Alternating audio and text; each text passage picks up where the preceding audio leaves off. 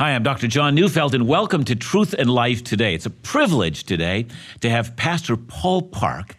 He's a pastor of a local church, and he's an individual who's committed to expositional Bible teaching. What does that mean? And what is your pastor supposed to do when he stands behind the pulpit? Clearly, we need to talk.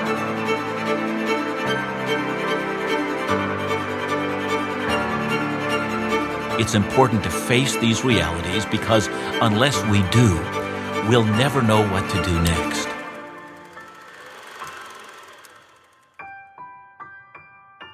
Well, it's going to be a joy to have Pastor Paul Park with us, and we're going to talk about something called expositional preaching. And let me tell you why I think that's so important.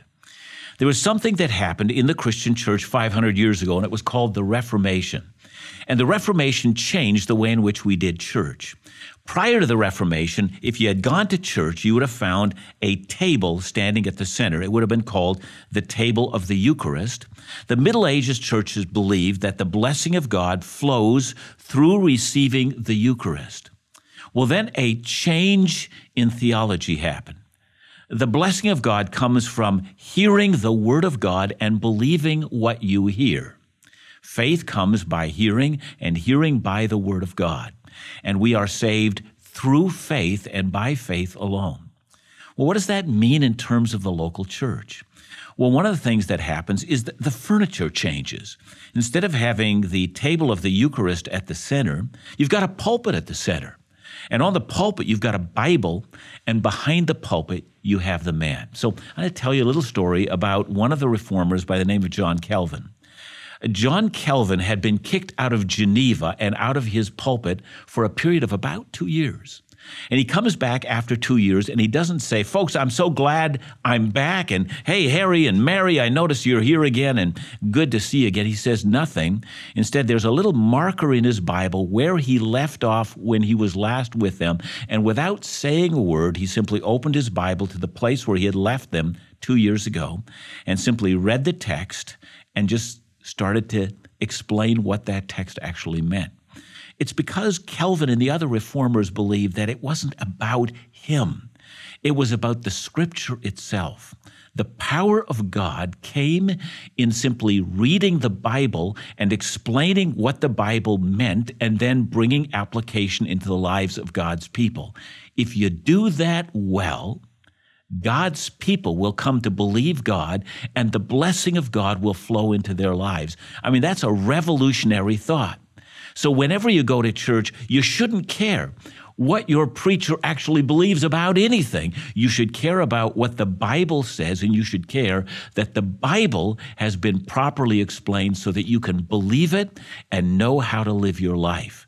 It's about what God says, and it's not about what your pastor says. Our guest today is Paul Park, and Paul believes that. Paul's a young man. He's 35 years old or somewhere around there. Um, he's got a wife, he's got one small child, and he's given himself to the last a year and a half to being the senior pastor of his church. He's committed to verse by verse Bible teaching. And we're going to talk about what that actually means and why that's so important. So, uh, Paul Park is going to join us in just a little bit. It's going to be a delight to hear him share. So, Pastor Paul Park, welcome. Delighted to have you on Truth and Life today. Uh, we're going to talk about your role as a preacher. So, you preach, how many times do you preach? Um, I probably preach uh, about 60% in our rotation. 60% of yeah. the time. So, you're up in the pulpit quite a bit. Yeah. And uh, everyone who's up in the pulpit asks themselves the question what am I doing here? What am I supposed to be doing here? What, what's your job in the pulpit? For me, my job at the pulpit is to expose the Word of God to everyone. Okay, expose the Word of God. Now, a lot of people say that, and you get some people out there, they say they grab a text here and they grab a text here, and they say, I'm going to talk about something, and then I'm going to show you what the Bible says about that one thing. You're not a guy like that, are you?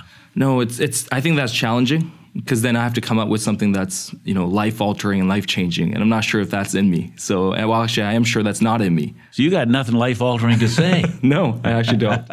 that's good. That's good. So, what do you do? So I think I, I have to. Well, I know I believe I have to lean into the Word of God, where the Word of God itself, I believe, has power. Uh, scripture tells us that, and I've experienced that. So if I believe that this is a truly living and active word that actually has power to save, that has power to um, show us and reveal to us what Christ is, who Christ is, what He has done, then then to be honest, that's the only thing that I can really preach. Just like what Paul said, right? I've decided to know nothing among you except Christ crucified, and that's that's my goal at the pulpit all the time. So you think it's your job to tell people what's in the text of Scripture itself. Now, Paul, it's an old book, mm-hmm. right? Um, it's um, you know it's been close to two thousand years since it's completed. Mm-hmm. It took about sixteen hundred years to write this thing, and so you believe that what's in here is life transforming to the people that you talk to. Can you talk a little bit about that? Absolutely. I think it's, it, yes, it's antiquity. Um, we study literature and history and things like that. But I do believe, again, I, I do believe that this is living and active. I, I, believe the Holy Spirit, when you invite Him to illuminate the word that is in front of you, um, this is life changing, this is life informing, this is life giving. Um, so it's not just a book that we read, even though we do interact with it mostly in a form of a book, or sometimes I guess in the form of a smartphone or a computer screen. Um, but when we engage with the Word of God, I do believe that we're engaging with God Himself. And that's powerful in itself. So uh, why would I preach something else? So you've just called the Bible two things. You said it's an engagement with God, and you've also said it's the Word of God. Mm. So, talk to us about what, what do you mean when you say those words? Yeah. I believe God's gifted us um, with a revelation of Himself. And that's truly a gift. It's out of His grace. He didn't owe it to us. And yet, um, out of His love for us, He pursued us and He wanted to have relationship with us. And in the Bible, we hear that um, Jesus became flesh and he became, he was Logos, he was the Word, right? And, and the primary form that we in, experience God is through his Word. And I think Jesus and his spirit um, allows us to engage with God, the creator, God, someone that we can't comprehend, someone who is so much greater that we can't fit into our tiny brains. Um, but God has given us the opportunity to engage with him through his word. Um, I, I do believe this is Jesus and, and, the word of God that was given to us is our only opportunity to truly know him. Okay, so okay, so this this text is the only text that we have by which we can know God. Are you saying that? Absolutely. Okay, so that's that's really significant. So if you want to get to know your creator, you've got to read this book. Mm-hmm. Well, I, that's a significant thing to say. So, what is it that we actually find when we read this book? Because some of the stuff that I read in this book, I mean, it's going to talk about, you know, things that happened long in antiquity, used, used that word. A lot of years ago. Mm-hmm. Um, it has all sorts of historical background to it. Sometimes it's got details, sometimes it's got genealogies. yeah. Do we need to know all that stuff? I mean, is that how God speaks to us? Yeah, I think it's beautiful. I'm a literature geek. I, have studied it in university and things like that. But God uses, like you say, poetry. Um, there's historical details that we go like, really, the author really included that. That seems such a minor detail and yet this really adds to the credibility in my opinion to the to the reality of what god is doing here. He's not only just giving us a beautiful poetry so to entertain us he's not giving us just accounts of historical war and battles and things like that just to inform us.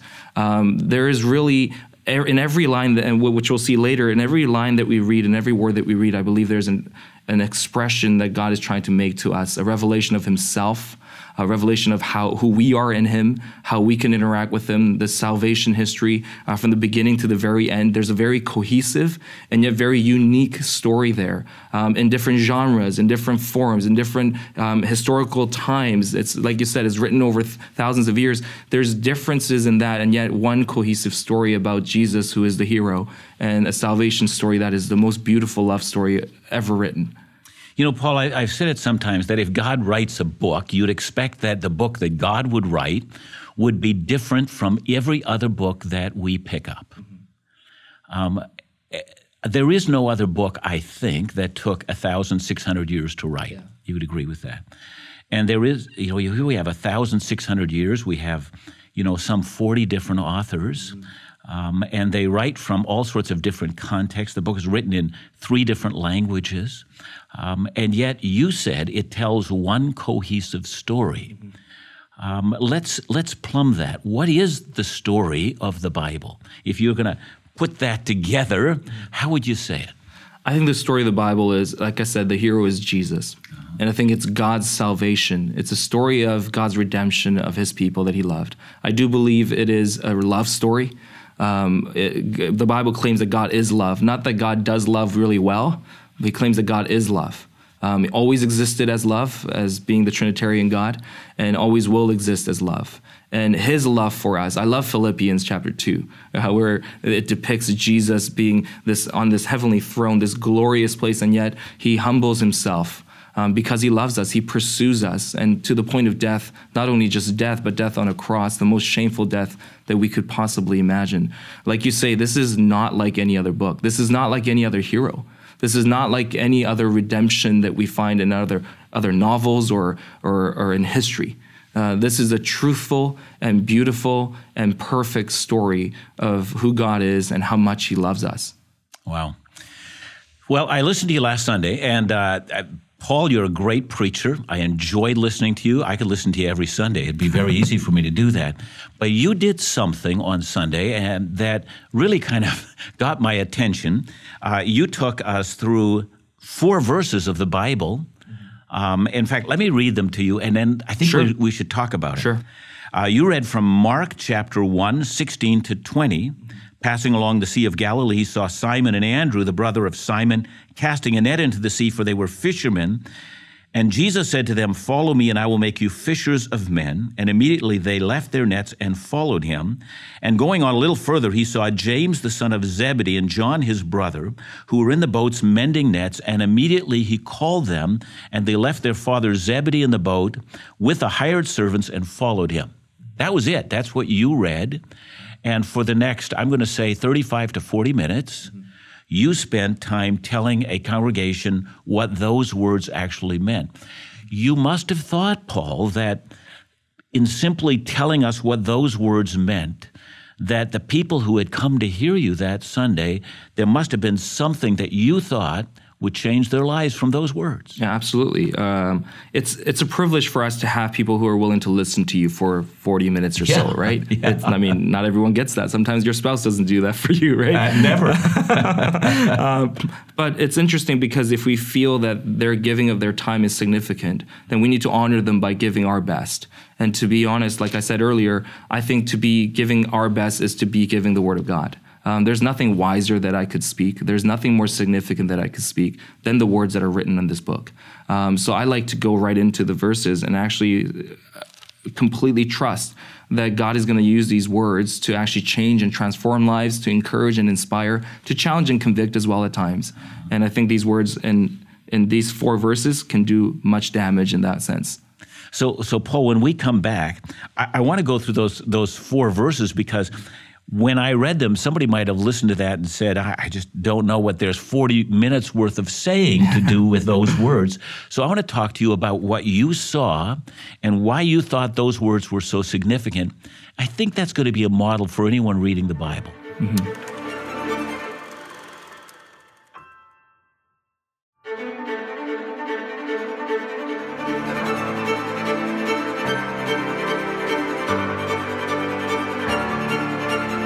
It's important to face these realities because unless we do, we'll never know what to do next.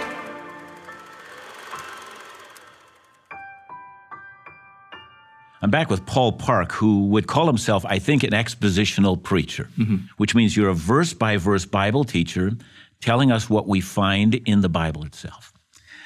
Um, last Sunday, you made three points out of a small little text. One is that, you know, the disciples were called to be fishers of men.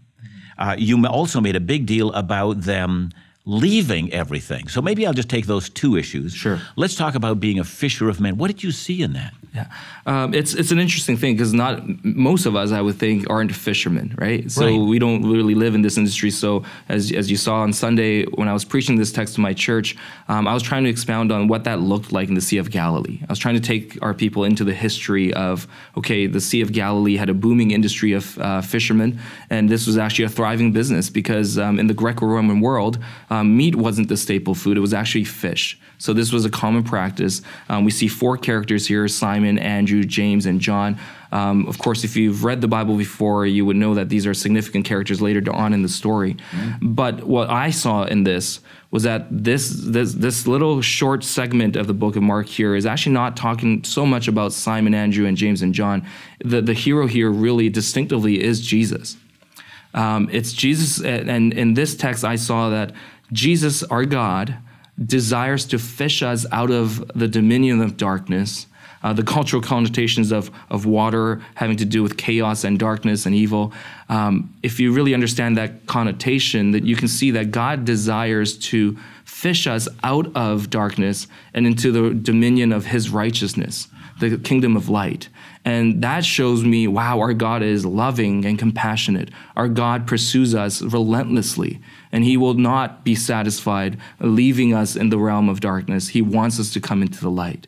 Um, and that's why Jesus came. At the very beginning of Jesus' ministry and his mission here on earth, his desire is to fish us out of the water and into his kingdom. Huh. Now, you pointed something out um, on Sunday, and you said that the rabbis of the ancient world uh, they actually didn't go out looking for students. Mm-hmm. Talk about that. Yeah, that's like countercultural. It was very countercultural in the Jewish culture at the time. Uh, great rabbis who were popular, um, they would have a lineup of disciples or disciple wannabes, I guess, that lined up and said, Would you take me? And if the students became worthy, they would take uh, them on as disciples. Um, Jesus shows a different model, and this is why I love being a follower of Christ. So if I can stop you here yeah. for a moment, it's kind of like, you know, you want to get into Oxford or Cambridge, yeah, yeah. so there's a lineup of Absolutely. people who want to. So the best rabbis, they had students lining up. Jesus doesn't do that. He doesn't have students lining up. Mm-hmm.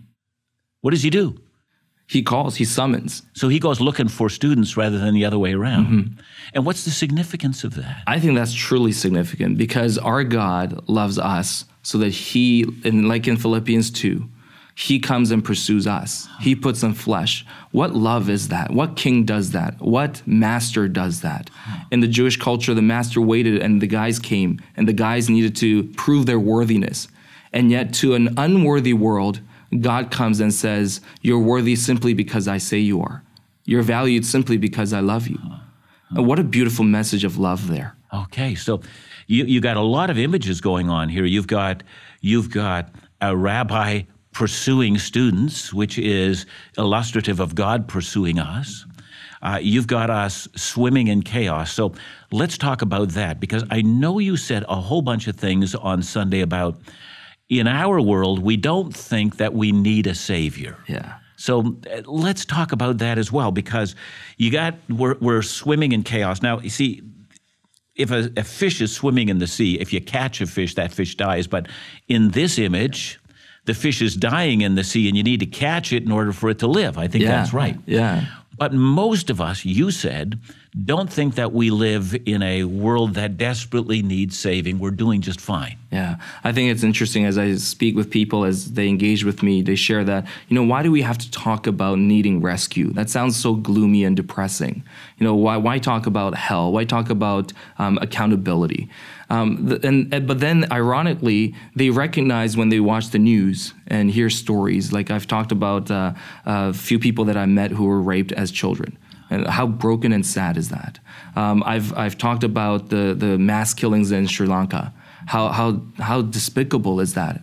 Um, we don't want that to continue. In fact, in Genesis chapter 3, when God dishes out his, his, I guess, consequences of sin for Adam and Eve and the serpent, at the end of that chapter, it's fascinating to me that the, the chapter just closes with God saying that we should put a cherubim, an angel, to guard the, the way to the tree of life with a flaming sword to make sure Adam and Eve can never come back and take of the tree of life. And as a person reading that, I was confused. I'm like, why, God? Why wouldn't you want your people, Adam and Eve, to come and have life. Yeah. And yet God's desire was that we would not live in eternal separation from Him. Now that sin has broken in and this sin marred world, um, God doesn't want us to continue to live on with this forever. God wanted to put an end to this and bring us into a hopeful relationship with Him, into His kingdom of light. And right from Genesis chapter 3, we see a desire from God that He wants to fish us out of the water. And yet we, we resist. Even though we know this world is broken, we don't want to deal with it because we, I think, innately understand that we can't solve this problem of sin. Therefore, let's not talk about it because it's uncomfortable. Now, against that, I mean, the reality is that everyone thinks we're doing just fine. We'll be fine on our own. And yet, against that, you also use an illustration of how many superheroes are there in, you know, everyday contemporary culture. Yeah. I mean, it's almost as if against that, we still come back and say, but we really do need someone to save us. Absolutely. Um, I, am a literature geek, like I said. So um, all the popular novels in the last 10 years, right? Like the Harry Potter series, the Hunger Games, the Divergent series. We're talking about Star Wars that's been revamped, uh, Marvel Cinematic Universe. It all revolves around a broken and dystopian reality. Kids are growing up and expressing by reading and popularizing these novels and movies. They're basically telling us, I believe I live in a dystopian world in need of a savior and I'm going to fictionally find this in Iron Man or Superman or any of these heroes that we see in literature or movies. Uh, we have a hunger for this. Yeah.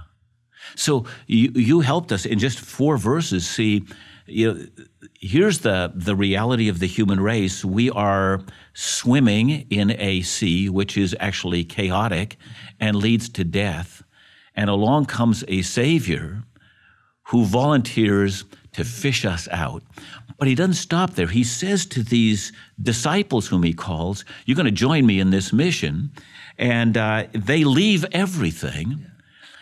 You pointed out that the disciples probably weren't on the verge of starvation and poverty. They're probably running a pretty profitable business. Yeah.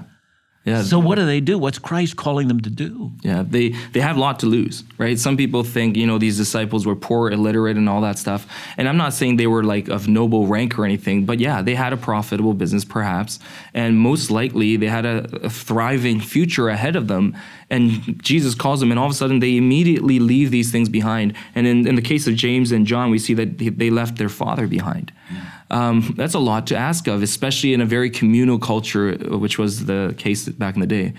Um, so I think, again, this is more of a story of Jesus rather than the four people that we see here. This is indicative of how Jesus led. Jesus left heaven's throne and glory and came to earth to pursue us. Jesus gave up more than we could ever give up. Jesus gave up more than he's asking us to give up. Um, he and yet he does ask it of it, doesn't he? Yeah, and he does. And, and that's the fantastic part because the most beautiful path of love does require sacrifice. And he models it himself, and at the same time, he calls us to follow it. So if someone's asking the question, do I need to give up anything to follow Jesus? The answer is absolutely. Got to give up everything. Everything. So he demands first priority and in this case, he demands that these guys simply, you leave everything and you follow me. Mm-hmm. And I think you pointed out that's a model for all of us. Yeah. Yeah. Um, scripture says, deny yourself, take up your cross, and follow me, right? It's following me is the end goal. And yet the way in which we do that is to deny ourselves and to take up our cross. Now that's a difficulty, isn't it? I mean, Absolutely. a lot of us are going to say, "Well, I don't want to do that. Why would I want to do that?" Yeah, and I think that's why we need uh, Scripture. We need the Holy Spirit to help us out. Um, I think we will constantly struggle to do that. Our world will tell us that no, you don't want to do that. That is foolish. And yet, we innately know this because when we become parents, I when I had a child three years ago, yeah. I, I, thought I'm not ready for this, and I hope that's normal. I hope I'm not the worst parent in the world. I knew that I wasn't ready for it. I wasn't capable. I wasn't well equipped. I knew that oh oh no, this is going to be horrible. This is going to be this is not going to go well. And yet, I, I, realized in that moment I want to sacrifice everything for Nathan. Uh-huh. There wasn't anything that I wouldn't give. Uh-huh. We we know that the most beautiful picture of love requires and involves sacrifice we paint it with the ugly brush and say, no, sac- sacrifice is bad. You don't need it. It's all about you. You know, just fill yourself. It's all good. And yet, when we become parents, we know that's not the way we want to live. That's not true love. No, not at all. Paul, thank you so much. You've taken us through four verses and you've explained to us why it is that the scripture is so rich and informs all of life. Uh, you're a young man, you're just starting out in the pastoral ministry. May God give you this continual ability to open this word and teach men and women how to live. Thanks for showing up today at Truth and Life today. Thank you so much for having me.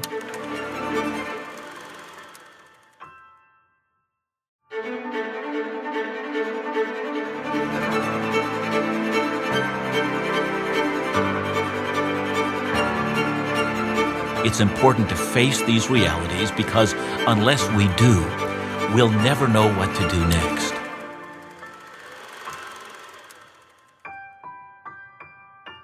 I want to say something about the Bible, and it's surprising. Simply reading the Bible through answers every question that human beings will face in this life. How do I get meaning out of life? What's most important? How do I deal with forgiveness when people harm me? How do I deal with um, my finances? How do I deal with my own children? More than anything else, how do I make my life count? And what does a life of devotion look like? What is prayer like? How do I know if I'm going to heaven? How do I know if God loves me? I mean, all of the great questions in life are answered as we read through the text of the Bible. You know, one of the things that Paul did for us is explain to us just simply how reading any given text can be meaningful. Uh, we could have picked any text anywhere and we could have gained a meaning out of it and shown how that text actually applies to the real life of God's people. You know, it's, it's exciting for me, having been a lifelong Bible teacher, to meet a young man like Paul Park who's committed to the same career goals. I will, for the length of my ministry, simply explain God's word to his people. There is nothing more significant than hearing God's word explained, reading it for ourselves, and applying it to our own lives. I hope you agree with me. I hope you can see how utterly exciting and life transforming that simple thing is. Thanks for joining us on Truth and Life today. It's a delight to have you. I want you to continue to join us as we examine uh, issues in Scripture that make a change in the way in which we live our lives.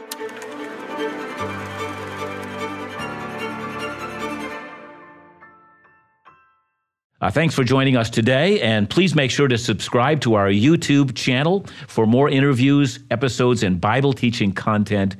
Uh, thanks for joining us today.